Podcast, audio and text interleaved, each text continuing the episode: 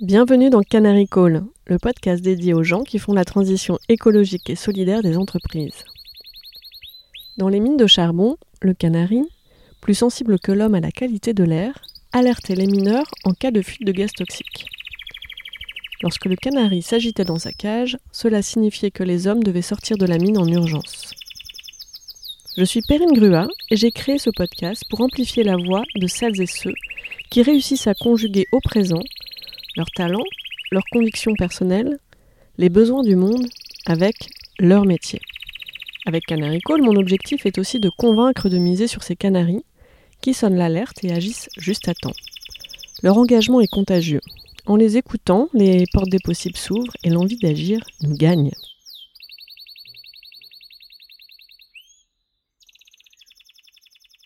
Bonjour Isabelle. Bonjour Frine. Si tu étais un animal, tu serais lequel et pourquoi ? Alors, je me rappelle de cette question dans tes podcasts et c'est jamais évident. Moi, j'aimerais bien être une panthère. Ah, on n'a pas non plus encore. Excellent. Mais pourquoi ? Une panthère, déjà, c'est outre que c'est très beau. C'est très agile, c'est très résilient. Ça vit dans des milieux rarement simples, que ce soit jungle ou un peu plus aride. Et puis, il y a un côté un peu féminin, finalement, dans la panthère, qu'on retrouve moins sur des animaux. C'est un animal assez fort. Tu parles de la panthère rose ? Non. C'est la panthère rose ou la panthère des neiges ? Moi, je suis plutôt sur panthère des neiges ou panthère noire. Avec un côté où, fort, résilient, et voilà, en même temps féminin. Moi, je trouve dans le climat, je vois que des femmes très fortes et hyper engagées. Comme vous avez vu, on a beaucoup d'autres panthères. Et pourquoi c'est important pour toi, fort et féminin ? C'est un oxymore ou... je pense que ça va souvent de pair, mais qu'on ne le met pas si souvent en avant. On en a plein, des femmes qui ont beaucoup d'idées, beaucoup d'énergie et qui font beaucoup avancer les choses. Mais c'est pour l'instant, à mon avis, pas encore suffisamment bien mis en avant. C'est plus vu dans le côté fort, un peu presque masculin. Donc c'est pour ça que ce côté féminin et fort, ça résonne. À assumer. À assumer, exactement, et à vouloir faire bouger les lignes. Ça fait plus écho à ce que je vois, en fait, concrètement, dans les entreprises et dans celles qui font bouger les choses, versus seuls les modèles qu'on voit au niveau communication, etc. Donc ça, en fait, à mettre en avant. Parce que c'est vrai qu'avec ton parcours, tu as vu quand même beaucoup de contextes différents. J'ai vu que tu as démarré même par une formation... de cadre militaire, ouais, oui. À l'armée. Effectivement, finalement, avec une formation ingénieure, où c'est pas là qu'on avait le plus de femmes, et puis militaire en parallèle, c'était clairement pas très féminin. Et progressivement, dans mon parcours, ça s'est largement féminisé. L'armée, c'était évidemment une possibilité qu'il y avait pendant l'école, mais c'était aussi l'occasion de se dire « je veux me dépasser, j'ai envie de tester quelque chose de nouveau ». Et donc partir à Djibouti, c'était une façon aussi d'explorer et d'aller tester un peu toutes les autres armées. Moi, je me dis que si à 20 ans, on ne se motive pas pour faire, en tout cas pour prendre une chance qu'on a comme ça, quand est-ce qu'on va le faire ? Et on y apprend beaucoup, effectivement. J'ai eu la chance pendant mon executive MBA, donc bien plus tard, pas pendant la formation initiale, d'aller faire un stage à Coëtquidan d'officier. Et j'ai trouvé ça très, très apprenant. J'avais un peu de doute avant d'y aller, mais je suis allée avec curiosité. Et j'ai trouvé ça vraiment passionnant et vraiment apprenant. Toi, t'as retenu quoi de Djibouti ? À Coëtquidan, déjà, il y avait pas mal... En plus de tout ce qu'on peut imaginer dans la forêt, sur le terrain, il y avait aussi pas mal de stratégies, de tactiques, d'éléments de cours où on apprend aussi à prendre du recul. Et ensuite, à Djibouti, mais même de façon générale, la plus grande chose que j'ai appris, je pense, c'est sur l'esprit de groupe. Très, très, très fort, parce qu'en fait, il y a beaucoup d'éléments sur le terrain où, de toute façon, sur l'exercice qu'on fait, on ne peut s'en sortir qu'avec le reste du groupe. Donc, on peut toujours essayer d'aller tout seul, ça ne marchera pas, on va finir planté. Le fait de faire des parcours groupes, des parcours du combattant où on s'en sort à plusieurs, ça aide beaucoup. Et puis, le dépassement de soi. Le nombre de fois où j'étais dans le désert... en train de me dire mais quand est-ce que je vais enfin dormir et de devoir marcher puis courir puis se cacher puis se perdre et puis devoir essayer de se faire à manger avec une semi-galette et essayer de s'extirper des ennemis, etc. Le nombre de fois on se dit j'en peux plus, mais en fait le corps tient beaucoup mieux que les barrières mentales qu'on se met. Ça a été un énorme apprentissage parce que du coup ça permet de remettre un petit peu en perspective et en question les barrières qu'on peut se mettre au premier abord, qui sont parfois dues à notre culture, à nos croyances, les fameuses croyances limitantes dont certaines personnes parlent. Voilà, ça, je l'ai pas mal appris. Après, il y a aussi comment se faire une place en étant une femme lieutenant, puisque j'étais la seule femme à l'époque dans le régiment, et on avait été très clair. On m'avait dit, lieutenant, faut mettre des distances, vous ne pouvez pas passer du temps avec les militaires du rang, vous restez une femme, les relations, c'est toujours compliqué. Bon. Après, en tout cas, c'est dans ma personnalité d'aimer être aussi assez proche des gens pour mieux les connaître, pour pouvoir progresser ensemble, pour avoir cet esprit de groupe. Et donc, j'ai fait attention, évidemment, dans la limite du leadership demandé, du management demandé, mais en même temps, en essayant d'aller mieux comprendre les personnes. Et je pense à créer des liens intéressants qui permettent aussi de s'aider, s'entraider et s'en sortir dans les galères. Et clairement, on s'en sort jamais tout seul là-bas. Ouais. Ça me rappelle vraiment un souvenir comme ça où, à Coëtquidan, on avait des missions à réaliser, on prenait tour à tour le management de l'équipe, la direction de l'équipe. Et moi, j'ai dû diriger une équipe de que des mecs beaucoup plus grands que moi, etc., d'univers très différents, pour construire un radeau. Ah, le fameux. Je vois très tout le monde a fini à l'eau, n'importe comment, etc. Et l'officier qui était là, Perrine, dirige. Et donc, j'ai vraiment aussi appris à muscler d'autres types de leadership qui étaient peut-être pas forcément, je sais pas si c'est parce que je suis une femme ou... mais qui n'étaient pas ma première appétence. Parce que ça m'a fait tester et goûter d'autres types de leadership qui parfois sont bien utiles aussi. Est-ce que tu penses que tu étais un peu trop soft? Tu trouvais que ça... il y a un moment où dans des certaines situations de crise, il faut aussi pouvoir apporter une direction ou en situation d'urgence, de pouvoir ou de miser sur une personne, mais voilà, en tout cas de trouver une solution rapide. Très clairement. C'est marrant parce que j'ai eu exactement la même expérience au tout début, le jour 1 où on me dit prenez en charge une section. Et j'ai pareil, le capitaine qui fait mais Albertalli, il faut être plus directif. Est-ce que vous voudriez bien? Non, c'est pas ce qu'il voudrait. Il faut qu'il le fasse. Je vois tout à fait. Ouais. Et donc maintenant tu t'occupes du climat à la BPI? Rien à voir du coup avec l'armée, effectivement. Mais oui, je suis directrice climat de Bpifrance, pour aider un maximum d'entreprises à se mettre en transition. À quoi ça te sert tout ce que tu as appris à l'armée aujourd'hui? Je pense que ça m'a fait découvrir à l'armée aussi que j'aimais bien, donc en plus de cet esprit groupe, le management, quelque chose que j'ai testé dans d'autres expériences entre-temps avant d'arriver ici, mais qui fait que là, j'ai eu beaucoup de plaisir à travailler avec mon équipe et que pour moi, c'est très important, cette cohésion qu'on a dans l'équipe. Bon là, c'est le travail, c'est pas tout à fait forcément pareil. On est moins dans des galères, on est moins au fond de la boue, mais où j'ai besoin qu'on soit ensemble, de se sentir ensemble pour aussi que ça me donne de l'énergie et avancer, notamment parce que le climat, c'est un sujet... où il y a beaucoup de gestion du changement. Et donc, je trouve important d'avoir des appuis, un soutien fort et de se sentir à plusieurs. Parce qu'engendrer du changement dans toutes les autres aussi directions et auprès des entreprises, ça demande pas mal d'énergie et il ne faut pas y aller tout seul, quoi. Donc ça, c'est un des éléments. Et puis, l'adaptation. Savoir aussi s'adapter au niveau d'embarquement des interlocuteurs sur le sujet. Être dans le climat avec des gens qui ne connaissent pas forcément grand-chose ou qui... ont même pas effleuré le sujet, c'est sûr qu'on va pas leur en parler pareil et qu'on va probablement pas leur demander tout de suite le même niveau d'accélération sur la transition.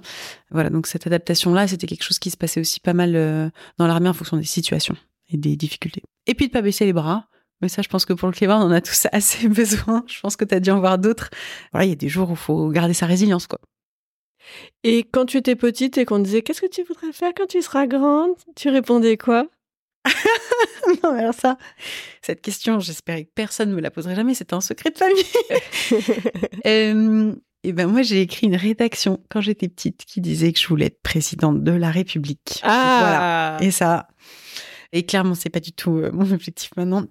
Et par alternance, j'étais tout autant capable d'expliquer que je voulais passer du temps dehors et puis vendre des bonbons et m'occuper de tigres et de... Voilà. Donc, à la fin, mes parents s'étaient un peu perdus entre est-ce que je voulais faire du cirque avec ou être marchand de bonbons au cirque ou, du coup, président de la République, ce qui n'a absolument rien à voir, un grand écart. Et t'avais quoi en tête pour président de la République? Pourquoi président de la République? Parce que j'avais l'impression que c'est ce qui permettait d'avoir un impact très large, d'être... Alors, dans ma tête, c'était au plus près des Français, de pouvoir beaucoup les aider. Et j'avais même précisé, ce serait bien que le Premier ministre, il soit pas de l'opposition. C'était à l'époque où il y avait encore... c'était Chirac et Jospin. Parce que sinon, il sera jamais d'accord avec moi. Et donc, j'avais envie de faire avancer, de proposer des grandes idées et d'embarquer les Français. Voilà. Et pourquoi? C'est difficile à expliquer. Je sais pas si c'est... Mon père qui aime bien refaire un peu la vie, repenser, se dire « Ah bah partons sur des grandes idées ». Je sais pas si ça résonne avec ce qui maintenant fait que j'ai fait du climat, et avant j'ai fait plutôt des sujets d'éducation et de santé. Je me suis rendu compte que j'aimais beaucoup les sujets qui ont un impact large, à échelle très large. J'ai du mal à me focaliser sur des échelles peut-être plus locales. Ça me parle moins, j'arrive moins à m'embarquer. Donc c'est peut-être les prémices de cette résonance-là. Maintenant, j'ai compris que ce serait probablement beaucoup plus compliqué comme job que ce qu'il y avait dans cette rédaction. Donc, je suis beaucoup moins sûre de l'intérêt de... En tout cas, je pense pas que ce soit pour moi. Bah, merci du secret. Du coup, je vais te donner le mien. Moi, quand j'étais petite, je disais que je voulais être ministre de l'éducation. Ah bah d'accord, on aurait pu faire un super gouvernement. Et bah voilà, on est en plein remaniement, c'est la saison. Alors, pour rire, je disais à tout le monde que c'était pour interdire la nage papillon dans les écoles. Parce que je détestais ça, parce que c'était le mardi matin à 8h et voilà, en région parisienne, j'avais pas trop envie. Et nage papillon, c'est quand même assez costaud. Mais je pense que vraiment, il y avait cette notion d'adorer l'école et d'avoir envie d'avoir un impact dans l'école. Large aussi sur cette notion d'éducation, parce que c'était ce que je connaissais. Donc voilà, on va faire finalement, équipe. Changement de carrière aussi. Et quand tu seras plus grande, tu veux faire quoi ? C'est hyper dur ça comme question. J'aimerais garder ces deux piliers forts d'être avec une équipe et d'être sur des sujets pareil à échelle large. Donc je pense que tout ce qui est relatif au climat et plus largement à l'environnement, ça risque d'être un sujet pour encore un bon moment en niveau d'impact. Donc je serai peut-être toujours là. J'avoue que j'ai aussi un fort tropisme sur l'éducation. C'est un sujet qui me passionne. Et donc, il n'est pas impossible que je reparte là-dedans et pour voir en fait... Pour moi, un des points les plus difficiles sur l'éducation, c'est très souvent de trouver une orientation qui correspond vraiment au potentiel des gens. Et parce que très souvent, c'est marqué par des facteurs sociaux, culturels, l'école où je suis, le conseil d'orientation que j'ai rencontré. Et puis, parfois, rarement, on a un prof qui a pensé à nous et qui nous a donné le tuyau. C'est comme ça que j'ai des amis qui sont arrivés en prépa, qui ne savaient même pas qu'est-ce qu'ils faisaient là. Mais un prof leur a dit, viens, tu viens. Et donc, cette capacité à déceler les potentiels et à donner une vraie chance dans un système qui n'est pas toujours super lisible pour tout le monde, bon, je trouve que ça fait des très belles réussites. Il y a plein d'autres associations, des Article 1 et d'autres assos qui, même une fois que les gens ont eu des super parcours, encore difficile de convertir et de trouver dans quelle entreprise ils pourraient aller. Il y a aussi des sujets plus complexes de discrimination derrière. Bref. L'éducation, faut pas me lancer, je pourrais rester longtemps. Donc, à voir, le climat, l'éducation, ce genre de sujet-là, pour moi, impact à grande échelle et sans être complètement toute seule. En partant à plusieurs, je pense que c'est là que je serai.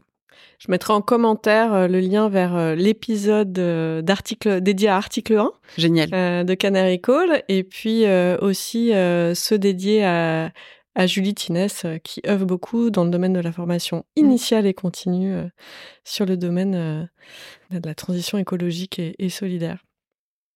Yes, c'est des belles actions, c'est hyper riche, et puis c'est des gens qui, eux, continuent à se bouger à fond. Donc, moi, ça me fait très plaisir qu'on puisse être associé à ça. On verra bien. C'est très difficile quand même de dire où est-ce qu'on est quand on sera grand, à moins d'avoir un but très, très défini dans la vie. Et c'est vrai que je me laisse un peu portée de temps en temps par plusieurs opportunités qui peuvent venir. En fait, j'ai pas du tout envie de fermer de porte avec un plan tout tracé. Je trouve ça plus intéressant. Là, le climat, j'y suis arrivée. Ça paraîtrait presque un hasard, on dirait. Mais ça cochait les cases de... Comment tu es arrivée ? Je suis arrivée là, j'ai rencontré une personne chez BPI qui est plus là, mais qui m'avait parlé du fait qu'ils allaient ouvrir un poste. Comment ça s'est vraiment passé ? Initialement, je l'ai juste rencontré pour discuter des sujets d'éducation que je faisais à l'époque. Ah ! Aucun rapport avec Bpifrance, rien du tout. On discute, cette personne me parle du fait que ça l'intéresse aussi, et donc elle voulait juste savoir un peu plus ce qu'on en faisait. Et puis, plusieurs semaines plus tard, elle me rappelle en me disant « Au fait, on va accélérer sur le climat, et je pense qu'on cherche quelqu'un pour emmener la barque. Est-ce que c'est quelque chose qui pourrait t'intéresser ?» Je me dis « Bah... » C'est peut-être mal compris. Je parle d'éducation, on parle climat. Bon, je sais qu'ils font beaucoup de choses, mais quand même, mon syndrome de l'imposteur, etc. Je vois pas. Je suis pas experte du sujet. Pas du tout, voilà. Je vais jamais pouvoir les aider. Et puis, en fait, en discutant avec des gens, en passant les entretiens, et j'ai fini par me rendre compte que ça pourrait correspondre, parce qu'en fait, elle m'a fini par me dire, tu sais, ce qu'il nous faut, c'est surtout quelqu'un qui est prêt à faire de la gestion du changement, qui est prêt à parler à tous les niveaux, COMEX, entreprises sur le terrain, aller voir des ministères, qui a une fibre un peu publique, cette envie de servir, Et il y a une équipe à manager, donc il faut aussi avoir eu un peu cette expérience avant. Voilà, c'est plus de la gestion de projets transverses. Après, il faut être curieux, bien sûr, sur le sujet. Mais bon, en étant ingénieur, c'est quelque chose qui me parlait. J'ai fait quand même un master en sciences et défis de l'environnement, donc c'était quand même quelque chose qui résonnait. Et voilà, j'ai commencé à aller relire des sujets là-dessus. Je me suis rendu compte que je pourrais en lire encore un peu tard. Tu sais, comme quand la nuit, tu mets ta petite lumière, là, quand t'étais petit, tu te dis, oh là là, encore une page. Bah là aussi, j'avais encore envie d'en lire plus. Bon, bah voilà, sujet intéressant, impact très large, une très belle entreprise Bpifrance avec ce service public, mais en fonctionnement un peu plus privé à l'intérieur. Je me suis dit, allez, hop. Franchement, c'était, et pourquoi pas prendre le risque ? Et pourquoi pas ? Merci pour ton témoignage, parce que j'entends souvent en fait cette question du syndrome de l'imposteur. On en parlait avec Pierre Peyretou aussi. Je mettrai aussi le lien dans les commentaires, qui est impliqué sur les questions d'éducation et de transition écologique. Cette question du syndrome de l'imposteur, j'ai envie de contribuer, j'ai envie de m'engager, mais je suis pas suffisamment expert pour le faire. Or, finalement, ce sont des sujets qui ont des impacts tellement conséquents qu'on a besoin de toutes les compétences et de tous les métiers. On n'est pas obligé de changer de métier pour s'engager. Complètement. Et finalement, je vais te dire, je me considère toujours pas experte. Et pourtant, depuis que j'ai commencé, j'ai lu des tonnes de rapports et je me suis farci des pages. Et puis, maintenant, évidemment, tous mes feeds de réseaux sociaux sont pleins de sujets environnementaux. Donc, je commence à avoir beaucoup plus de matière. Et puis, à force de voir des entreprises, on grandit, on monte en compétences. Et pourtant, voilà, je te dirais toujours pas que je suis une experte. Je pense qu'il faut y avoir bossé beaucoup d'années. Mais finalement, c'était pas ça le rôle et elle avait complètement raison. C'est de l'embarquement, c'est de la gestion transverse, c'est s'adapter aux gens, et aussi bien en interne qu'en externe, etc. Et donc, c'est là, le syndrome de l'imposteur, c'est plutôt vis-à-vis de ce qu'on projette, qui est attendu et qu'on s'imagine que ce sera. Et finalement, il n'y a rien de mieux que de se le jeter à l'eau. Enfin, c'est l'apprentissage que j'ai sorti de cette expérience-là, de ce changement, c'est...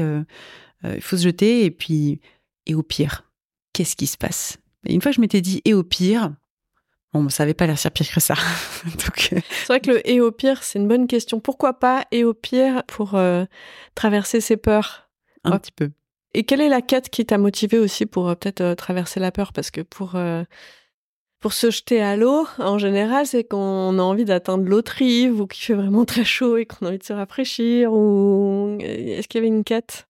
Déjà pas forcément, alors étonnamment, moi je me plaisais beaucoup dans ce que je faisais aussi avant, sur tous les projets d'éducation, de santé, j'étais vraiment très heureuse et puis plus on reste dans une boîte et que ça se passe bien, j'aimais beaucoup mes collègues, ça se passait très bien, je savais, on se sent plus à l'aise dans les projets qu'on lance, etc. Donc en fait j'avais pas pensé à partir, c'est plutôt le fait que ça arrive et je me dis ah oui, on pense à moi pour un truc comme ça qui a l'air waouh. Et si, pour une fois, j'essayais la nouveauté ? Parce qu'en plus, moi, je suis assez averse au risque. À la base, je suis la dernière. Tu vas à Djibouti, Ok, ouais, j'ai compris. non, mais tu vois, je vais être late adopters, quoi. Dès qu'il y a un truc nouveau qui sort, je regarde ce que les autres en font, si ça a l'air vraiment bien, puis j'arrive un peu à la fin, en général. Et je me suis peut-être dit, je vais peut-être faire un challenge à moi-même, en fait. Peut-être un côté... et au pire, qu'est-ce que t'as à perdre ? Là, il y a un petit risque. Si on pense à toi... c'est que ça vaut peut-être le coup. Peut-être qu'il y a aussi des choses dont tu te rends pas compte. Allez, vas-y, bouge-toi en fait. C'est parti. Et là, j'ai plus utilisé le même petit coup de fouet que je m'étais donné pour aller à Djibouti, où au départ, c'était pas tout à fait prévu comme ça. Hein. Je l'avoue, j'ai fait une classe prépa, j'ai sorti de là.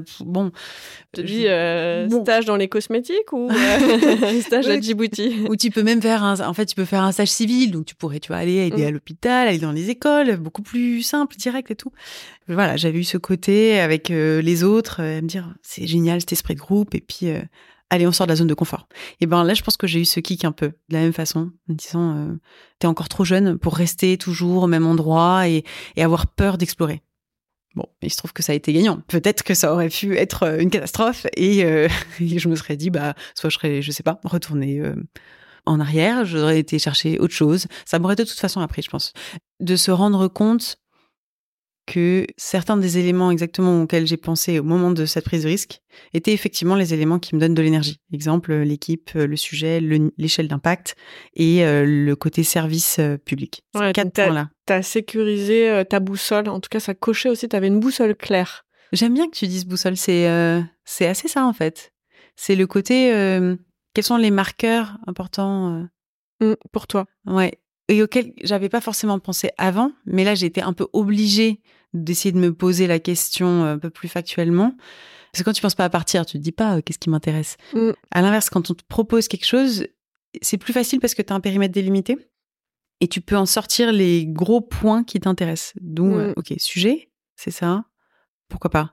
Alors que quand on cherche de façon très très large, j'ai l'impression qu'on finit par se perdre et donc c'est très dur de sortir une boussole de l'immensité des jobs qui existent. Enfin, ouais, on est obligé de travailler. Bah oui, c'est souvent un sujet dans les coachings de transition professionnelle. Parfois, on a envie de changement, mais on ne sait pas quoi. Ou effectivement, on nous propose des choses. Il y a plein de portes. Comment choisir? Bah, c'est aussi repartir de ce qu'on a vécu. Ouais. Comme tu dis, hein, qu'est-ce qui nous apporte de l'énergie? Quelles sont nos forces? Parce que souvent, on a envie de progresser et on va chercher de nouvelles compétences. Mais c'est bien aussi de miser sur... voilà, c'est nos forces. Quand on exerce une force, on dépense pas d'énergie, au contraire, on se régénère. On parle d'économie régénératrice. Hein, j'étais ce matin sur une fresque de l'économie régénératrice. Super outil. Ouais, par ailleurs, parenthèse, mais vraiment super outil. C'est par Open Monde? Non, c'était le fondateur de l'entreprise régénératrice. Et c'était dans le cadre de AXA Climate. Ah oui, trop bien. Ouais, cette question de savoir aussi ce qui nous régénère pour être en apport au monde aussi quand on a cette ambition de contribuer. Okay. Alors, concrètement, qu'est-ce que c'est gérer le climat à la BPI? Oui. Qu'est-ce que ça veut dire? Qu'est-ce que tu fais concrètement, toi? Oui. Qu'est-ce que vous faites avec ton équipe? Il y a beaucoup de gens qui me demandent si je change le thermostat globalement dans le bureau. Ah, c'est pas la clim? Non, c'est pas ça. L'objectif du job, c'est d'essayer de mettre un maximum d'entreprises françaises, que c'est la mission de Bpifrance, en transition. Et Bpifrance, ça soutient beaucoup le tissu économique, donc TPE, PME, ETI. On n'est pas trop sur des très grandes entreprises, c'est pas forcément la cible. Mais donc, pour mettre toutes ces TPE, PME, ETI en transition, on s'est dit, il va y avoir différents niveaux d'action. Donc, en fait, chacun des métiers de Bpifrance, donc dans les différents métiers, parce que je sais que chacun a une vue d'un bout de Bpifrance en général. Par exemple, j'ai monté ma start-up, ah bah il me donne des sous. Ou alors, je suis une PME, j'ai acheté une nouvelle machine, ah bah c'est des prêts. Et en fait, c'est très multifacette. Il y a à la fois de la partie bancaire, avec des prêts, il y a de la partie garantie, il y a de la partie investissement, donc sur les start-up, sur plutôt des boîtes plus matures, on fait même du fonds de fonds. Et il y a même de la partie conseil, où là, on essaye d'accompagner les PME, donc c'est à l'échelle TPE, PME, c'est pareil, c'est pas des grands cabinets de conseil, hein, le fonctionnement, c'est plus des bureaux d'études, et c'est assez directement les entreprises. Après, on a aussi la partie internationale où on peut partir, on aide à partir à l'export. On a une partie création pour les tout nouveaux, toutes jeunes pousses qui sortent. En fait, donc voilà, il y a une myriade de métiers. Et moi, j'ai deux moyens d'action qui sont un, aller voir directement des entreprises et essayer de comprendre quelles sont leurs difficultés. Et on a créé un collectif qui s'appelle la communauté du Coq Vert où ils sont à 2400 maintenant dirigeants dans ce collectif gratuit ouvert à tous juste pour échanger. Donc moi, d'échanger avec eux, eux d'échanger ensemble, échanger avec le reste de la communauté de Bpifrance, c'est toujours une façon de faire passer des messages, de voir où sont les difficultés, où est-ce qu'on peut les aider, etc. En parallèle, il y a tout l'embarquement de Bpifrance, parce que c'est clairement pas moi ni mon équipe avec nos petites mains, qui sont en fait une équipe assez petite, transverse. Vous êtes combien? Ici, on est une dizaine au siège, et après, donc, c'est mon équipe directe, et après, il y a pas mal de gens dans les autres directions, donc sur les 50 implantations de Bpifrance, il y a 25 personnes, 100% dédiées climat dans les directions régionales qui gèrent ce sujet. Et puis, il y en a une trentaine de référents dans les autres métiers qui, pareil, aident à faire progresser par métier. Et il y a combien de monde au sein de Bpifrance? 3500, 4000 personnes à peu près. Donc une cinquantaine de personnes dédiées climat au sein d'une organisation de 3-4 000 personnes. Bon, à peu près, c'est ça, en grosse maille.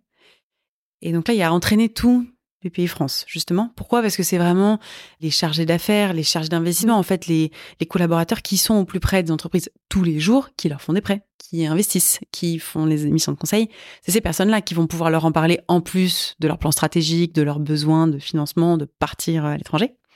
Donc, moi, c'est eux que j'ai aussi besoin d'embarquer pour qu'ils sachent, en plus de ça, savoir parler du climat et passer le message, comprendre où l'entreprise y est. Ça démultiplie l'effort.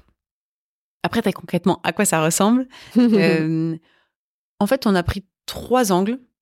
Il y a un angle qui est assez connu, qui est les ENR, donc les énergies renouvelables. Bon, on finance et on investit dans des développeurs ENR. Ça, c'est assez classique, on le fait depuis la nuit des temps, il y a plein d'autres banques et investisseurs qui le font. Je pense que ça parle assez facilement à tout le monde.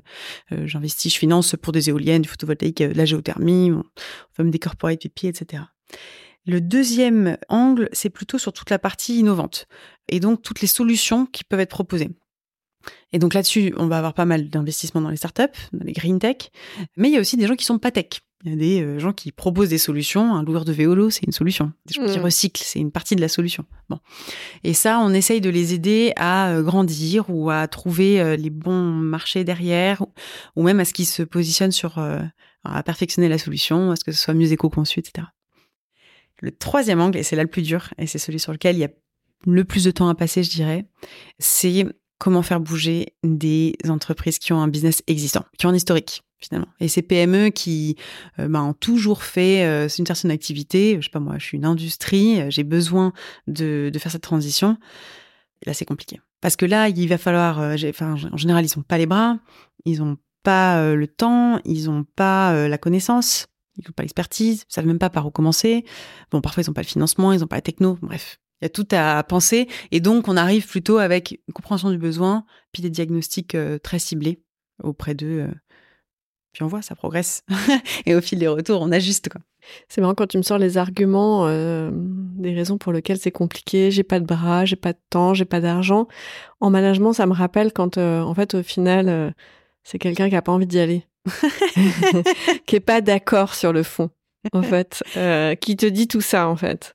Je sais pas s'ils sont pas d'accord. Alors, tu vois, en 2020, moi j'étais pas encore arrivée, mais on a fait une première étude, on fait souvent des études un peu de sondage auprès des entreprises qu'on accompagne. Il y avait peut-être un tiers des boîtes qui se disaient « oui, il faudrait peut-être que je fasse ma transition ». Là, en 2023, donc en 3 ans, on est passé à 2 tiers. Ça fait quand même x2. Et puis, on a vu que plus de 80% des entreprises qui l'intégrent dans leur stratégie.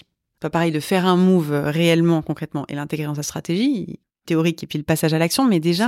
Ça reste du déclaratif. Oui. Mais déjà, c'est intégré, c'est plus dans la prise de conscience et il y a moins de gens, en tout cas, qui vont dire « Ah non, j'ai pas envie ». C'est énorme. Bah, c'est chouette, ça montre que c'est devenu un sujet.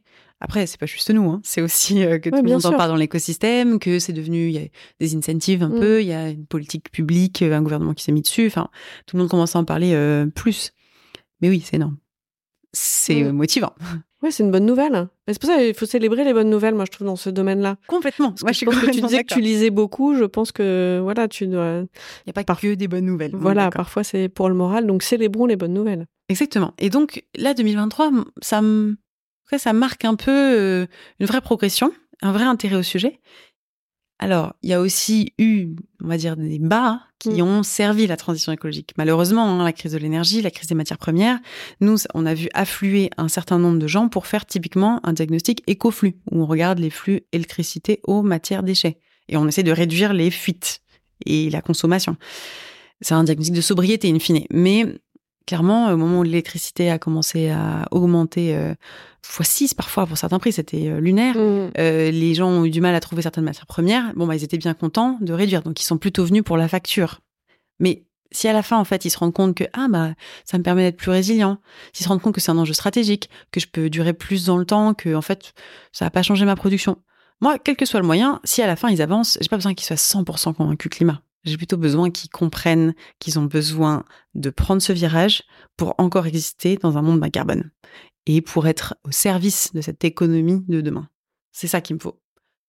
Le niveau de « je suis convaincue ou pas », c'est mieux, c'est plus agréable, etc. Mais on n'est pas des ayatollahs du climat. Le but, c'est quand même d'essayer d'embarquer tout le monde à son niveau et de les faire progresser.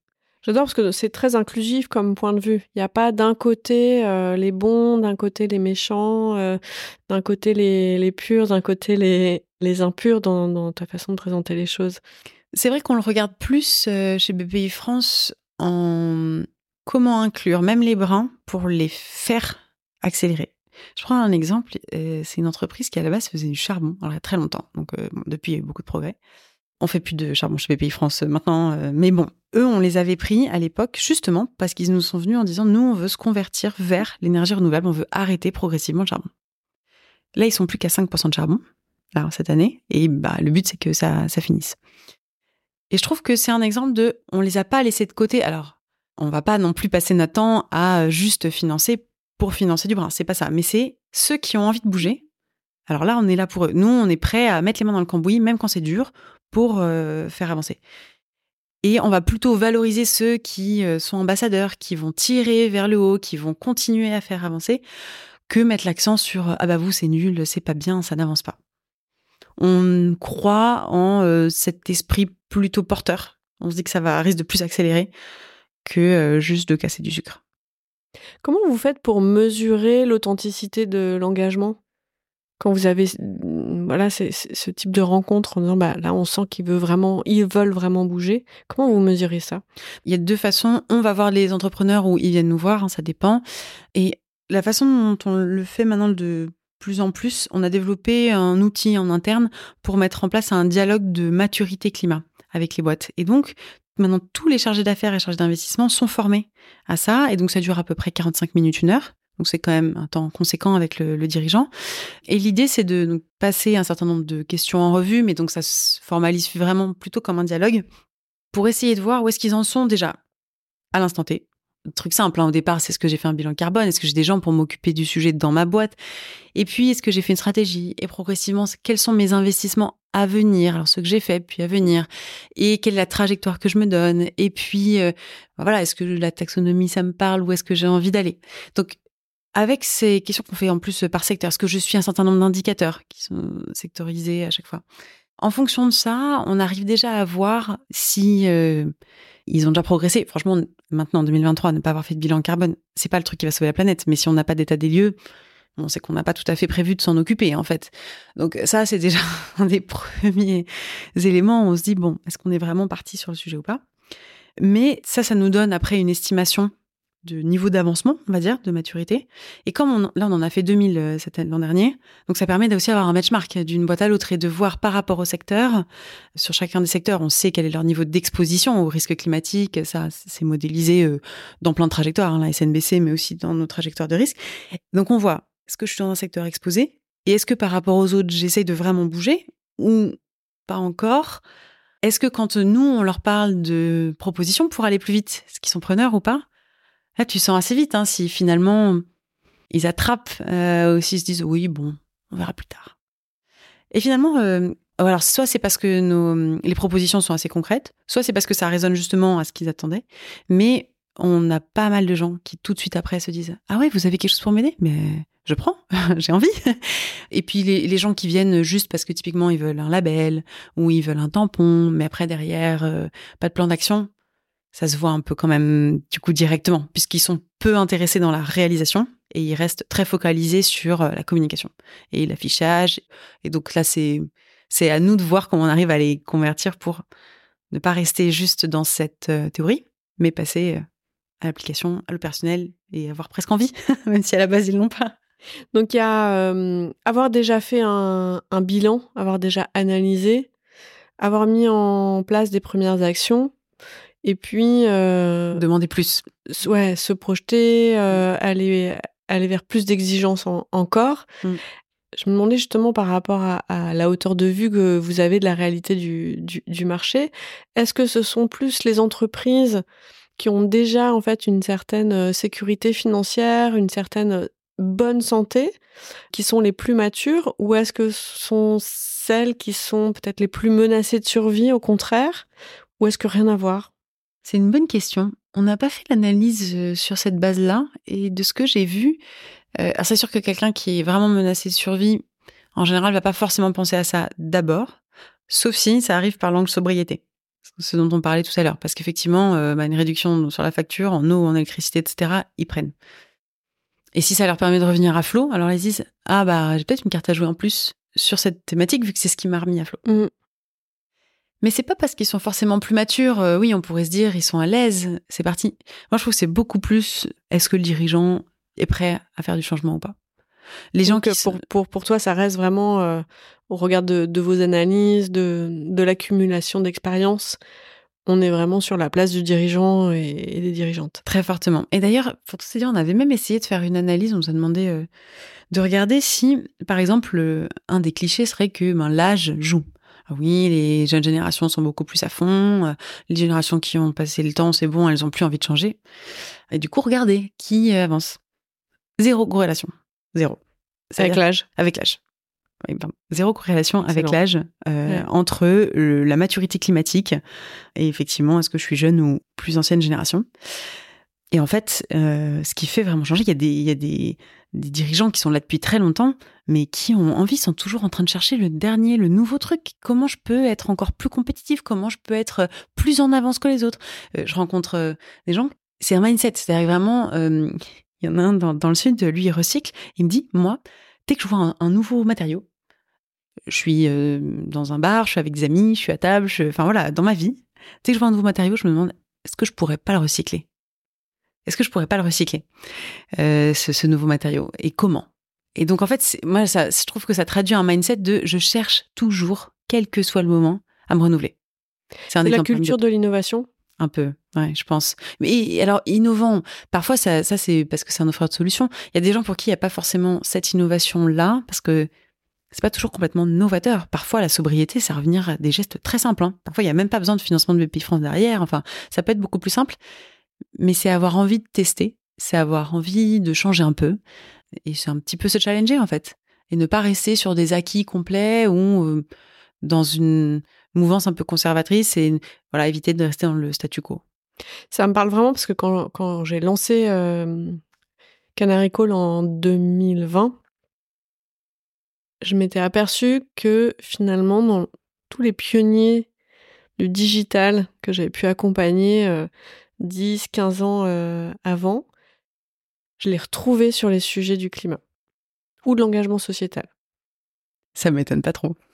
Donc, c'est vraiment ce qui m'a poussée à lancer le podcast au départ, c'est de me dire, mais finalement, est-ce qu'il n'y a pas un lien ? Qu'est-ce qui fait que on progresse sur des sujets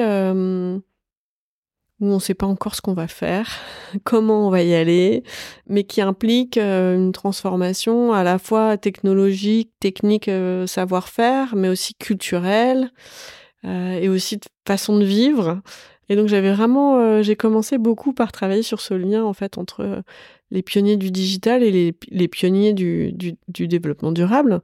Donc aujourd'hui, c'est devenu un fait de société beaucoup plus large et voilà, parfois, ce sont les pionniers qui tirent les entreprises, mais parfois, ce sont les entreprises qui avancent aussi d'elles-mêmes. Hein. Regarde, toi-même, tu t'es encore plus mis sur le sujet en étant dans cette mission, quelque part. Oui, c'est sûr. Après, c'est sûr qu'il y a un côté où je pense qu'il faut peut-être avoir... Je sais pas si c'est avoir la bougeotte ou avoir voilà, cette petite chose qui titille et qui donne envie de changer. Donc, je suis pas surprise. Enfin, je l'aurais pas vu comme ça, mais maintenant que tu le dis... des gens qui ont fait ces transformations et qui continuent à le faire.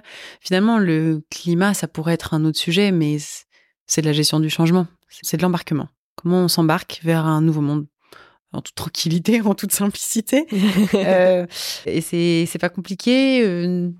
Si on se dit juste ça, après, évidemment, la question, c'est à quel point le changement est fort par rapport aux habitudes qu'on a et par rapport à la façon dont on a construit les briques initiales. Parfois, le paquebot est plus ou moins facile à faire bouger, quoi, en fonction de, je sais pas, de son matériau, de ce qu'on lui a donné comme agilité, du gouvernail et des voiles qu'on lui a donné. Pour certaines entreprises, elles ont l'impression que c'est compliqué parce que finalement, leur filière ou leur chaîne de valeur ou le système capitalistique dans lequel elles sont ne va pas les autoriser à faire un tel changement ou un tel bouleversement. Et donc, nous, on est aussi là pour essayer de leur montrer que c'est possible de faire un vrai virage, qu'on en a vu d'autres, et qu'entre dirigeants, ils peuvent s'entraider là-dessus et se montrer un peu la voie, parce que voilà, il y en a qui ont eu plus cet appétit du risque, je dirais, qui ont été plus loin que ce qu'à la base, ils auraient peut-être pu faire, ou dû faire, ou qu'on attendait, ou qui était possible dans le cadre qu'ils avaient. Ça a marché. Donc, autant y aller.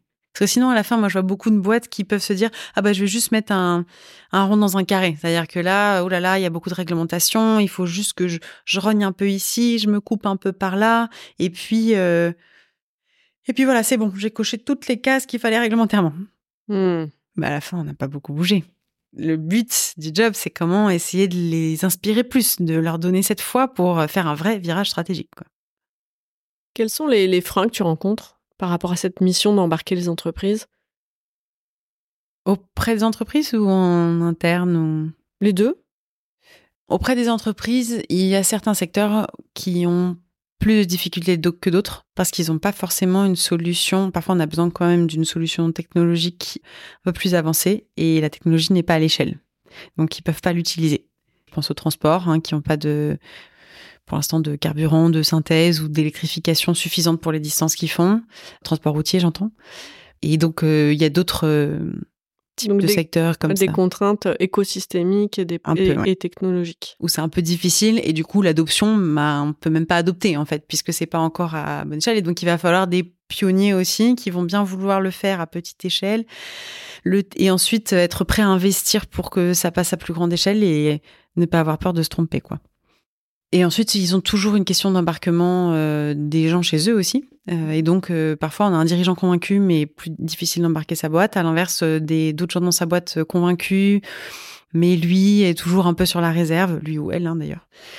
Et ça, c'est vraiment une question de personne. Et donc, c'est là aussi que le fait de parler à d'autres dirigeants, ça leur permet cet entraînement. Parce que c'est sympathique que Bpifrance leur parle, mais finalement, il n'y a rien de mieux qu'un dirigeant qui parle à un autre dirigeant. Ils partagent des mêmes problématiques et... c'est probablement plus parlant. Et puis ensuite, il y a un dernier point, peut-être parce que je l'entends trop, parce que ouais, les entrepreneurs parlent beaucoup des difficultés, de la complexité. Complexité, alors il y a administrative qui revient très souvent, mais aussi le fait c'est que le sujet est multifactoriel et donc malheureusement, c'est très difficile de donner une solution. Tout le monde aimerait avoir une solution et puis voilà, c'est fait. Et non, c'est un premier, puis c'est combiné à autre chose, et puis il faut faire un projet transverse, et puis il faut continuer à avancer, on ne peut pas complètement s'arrêter. Alors, il faut faire une révolution, mais elle est pareille, sous plusieurs angles. Et donc ça, c'est jamais évident déjà à attraper, de se rendre compte, ok, est-ce que j'ai bien pris tous les facteurs en compte, parce que là, ça devient un peu compliqué. Et puis, est-ce que ça vaut vraiment le coup? Est-ce que si je fais ça, il faut quand même que je sois agile, parce que peut-être que ça va encore changer. Donc ça, c'est la complexité du problème, fait que ça rend les choses pas si simples. Ouais, arriver à avancer dans la complexité, à prendre des décisions sans être sûr et certain de la suite. Et puis certains ont aussi peur d'être, mais si je suis tout seul à faire ça, ou si je suis le premier, je vais me faire manger, enfin... Et... que vont faire les autres? Peut-être que je pars au mauvais endroit. Et c'est comme s'ils avaient l'impression qu'il y avait... c'était une croisée de chemin et qu'il y en a 4. Et puis, eux, ils partent sur 1 en se disant « je vais tester quelque chose ». Puis en fait, ils se disent « oh la mince, avec la réglementation Y, le truc qui va changer dans 2 ans, etc., tout le monde aura pris les autres ». Donc, il y a aussi, ce que je comprends, une sorte de... un peu de peur. Ben, c'est logique, hein, ça fait toujours un peu peur, une telle transformation. Mais dans ce que tu dis, j'entends finalement, il y a... l'accompagnement du changement à l'intérieur de l'entreprise en soi et du business model en soi. Et après, il y a l'aspect plus collectif, sectoriel ou écosystémique. Comment est-ce que vous travaillez sur ces points-là? De quoi vous auriez besoin? Qu'est-ce qui existe? Qu'est-ce qu'il vous faudrait pour accélérer là-dessus? C'est vrai que Bpifrance, ça travaille beaucoup avec le reste de l'écosystème. De par déjà notre fonctionnement, c'est-à-dire qu'on ne fait que du co-investissement ou du co-financement. Donc, on sera toujours avec d'autres banques sur un dossier, avec d'autres fonds d'investissement sur un dossier. Donc, on n'est jamais tout seul. Et puis, c'est le principe d'une banque publique, c'est qu'on est là pour mettre la petite étincelle, mais il faut qu'il y ait d'autres gens qui partent avec nous, avec des capitaux privés. Sinon, l'économie serait entièrement publique, ce n'est pas le but. On passe aussi beaucoup de temps avec le reste des ministères qui ont aussi, eux, des politiques publiques et des certaines dotations, et beaucoup de temps avec pas mal d'autres partenaires qui ont tous, tout le monde a beaucoup d'idées sur la transition. On travaille énormément avec l'ADEME, bien sûr, puisque c'est eux qui ont une grosse expertise sur la transition écologique. Mais il y a aussi plein de collectifs privés ou associatifs ou locaux qui se montent et on a toujours à apprendre et à gagner à cet effet d'entraînement. Donc, comment on travaille? Moi, j'ai l'impression que, outre le fait qu'on voit nos partenaires, on va dire, classiques dans l'activité, donc financiers plutôt, et puis ministériels, et puis avec ce focus sur l'ADEME, on fait aussi beaucoup de groupes de travail avec d'autres gens, donc de place, que ce soit pareil à la FBF côté bancaire, côté France Invest, mais aussi côté des jeunes dirigeants ou des groupes de travail un peu plus larges sur les éditeurs de plateformes qui essayent de se poser la question comment on digitalise l'accès à la donnée et pour pouvoir aider toutes ces boîtes. Enfin, il y a un peu de tout, tout le temps. Ça finit par faire beaucoup, parfois. La difficulté, je trouve, à date, c'est que ça atterrisse.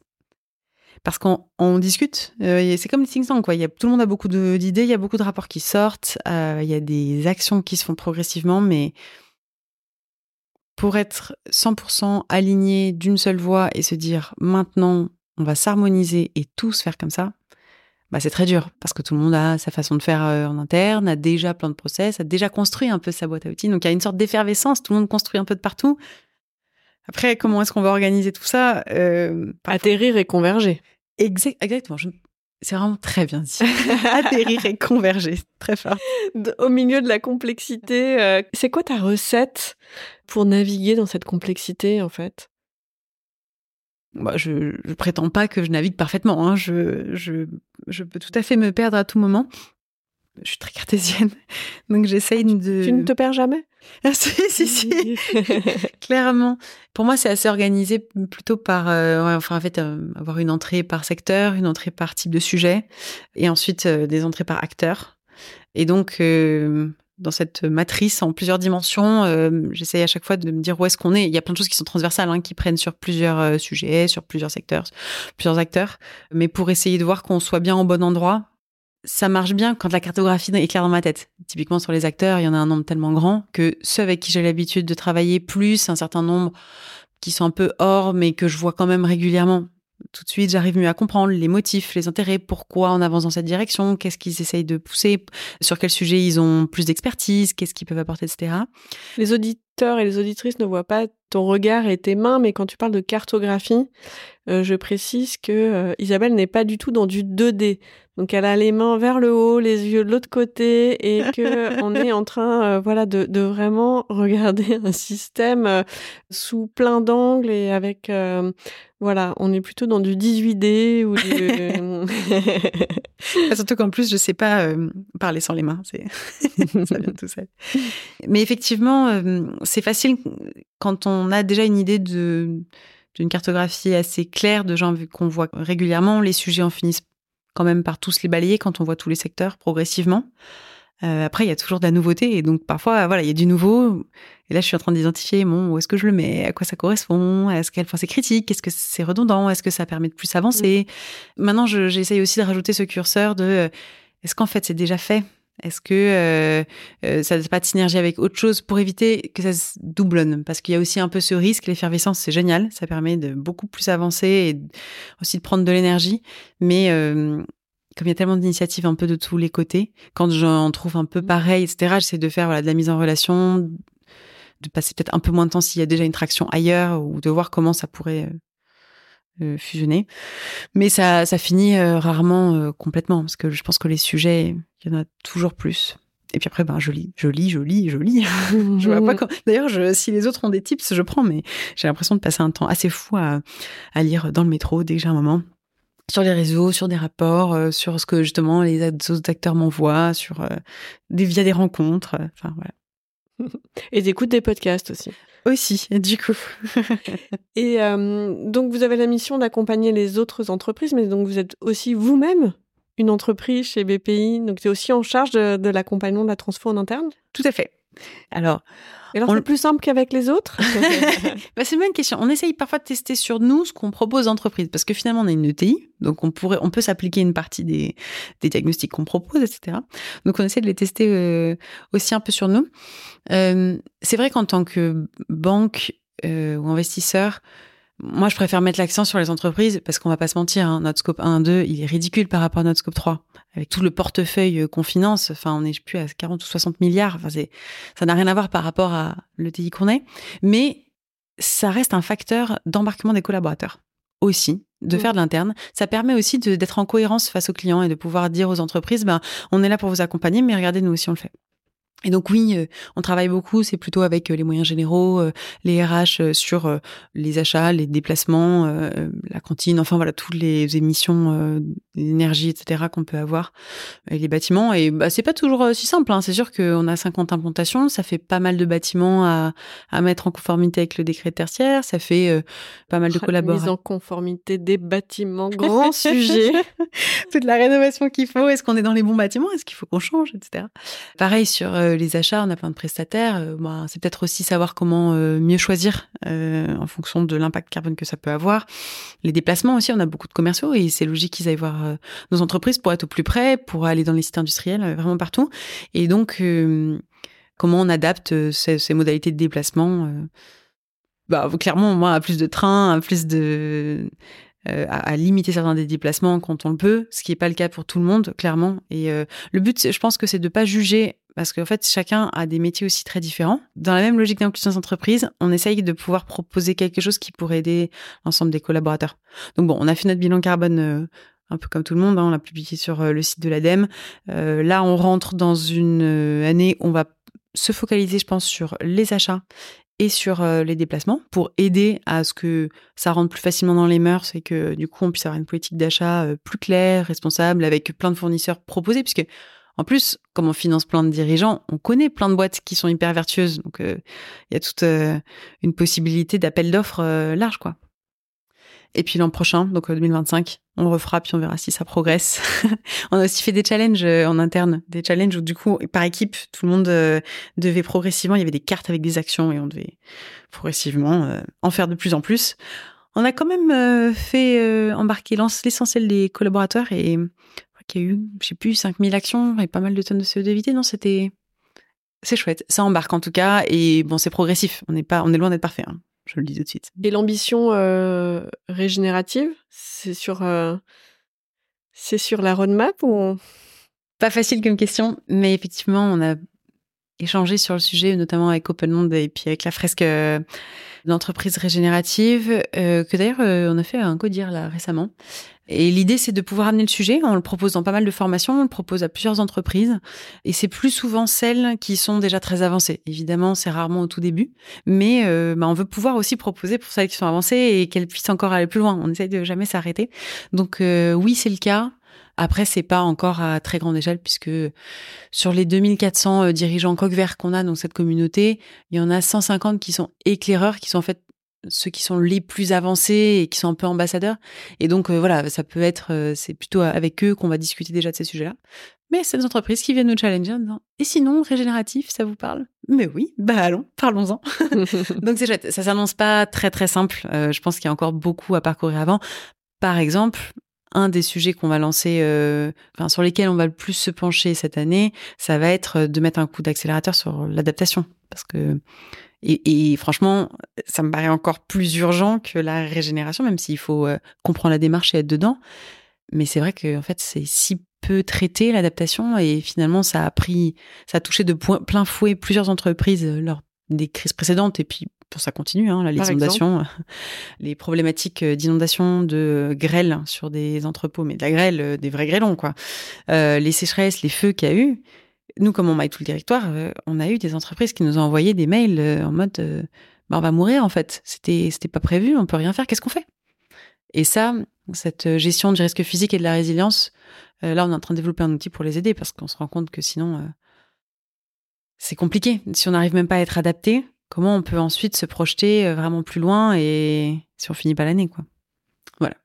Est-ce qu'il y a une ambition, un sujet qui tient particulièrement à cœur que tu voudrais partager ? Pour le coup, je suis impressionnée par la force du collectif et la force des dirigeants de TPE, PME, ETI. Vraiment. Moi, je connaissais peu ce monde avant. Je connaissais plus ces grandes entreprises.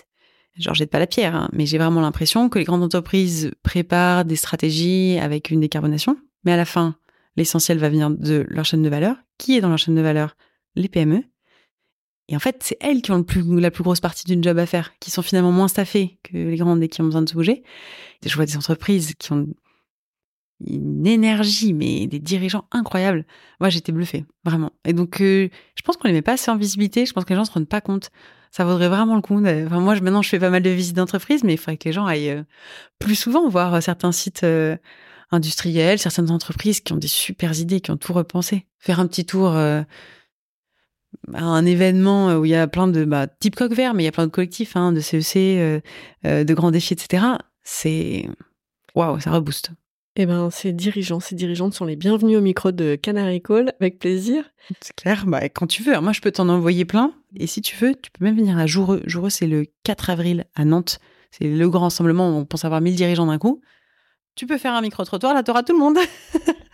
Avec plaisir, je fonctionne que comme ça, par sérendipité, recommandations, présentations. Donc, nous nous sommes effectivement rencontrés via la Convention des entreprises pour le climat. Coucou Armelle du Peloux. Coucou Alison Crétiens. Coucou Julia Dimian. Pour conclure, quel est ton Canary Call, le message que tu as envie de faire passer au plus grand nombre, ou ton cri d'alerte, ou ce qui devient ce vendredi soir dans les bureaux de Bpifrance? Moi, faut pas baisser les bras. J'ai des très beaux exemples de choses qui progressent beaucoup. Donc, bravo aux PME, comme je le disais tout à l'heure, la ETI, big up à ces dirigeants-là. Et on peut qu'accélérer. Donc, le job de mon côté, c'est ça. Et avec tout le monde, parce que ça se fait jamais tout seul. Donc, moi, je garde un message pas mal d'espoir. Faut continuer à regarder les bonnes nouvelles sur ces sujets pour garder l'énergie, en fait. Et donc, accélérer. Toujours accélérer. Ah, merci pour ce message qui tombe très bien en début d'année. Bon, bah voilà, moi j'ai envie de dire Isabelle, présidente. Isabelle, présidente. Ouais, je voterai pour toi. À bientôt. À bientôt. Merci pour votre écoute. Pour être tenu informé de la diffusion des nouveaux épisodes, je vous invite à vous abonner au podcast sur la plateforme de votre choix et à suivre les comptes de Canary Call sur les réseaux LinkedIn, Twitter, Instagram, YouTube et Facebook. Pour amplifier la voix de mes invités, n'hésitez pas à commenter, partager ou même offrir vos étoiles.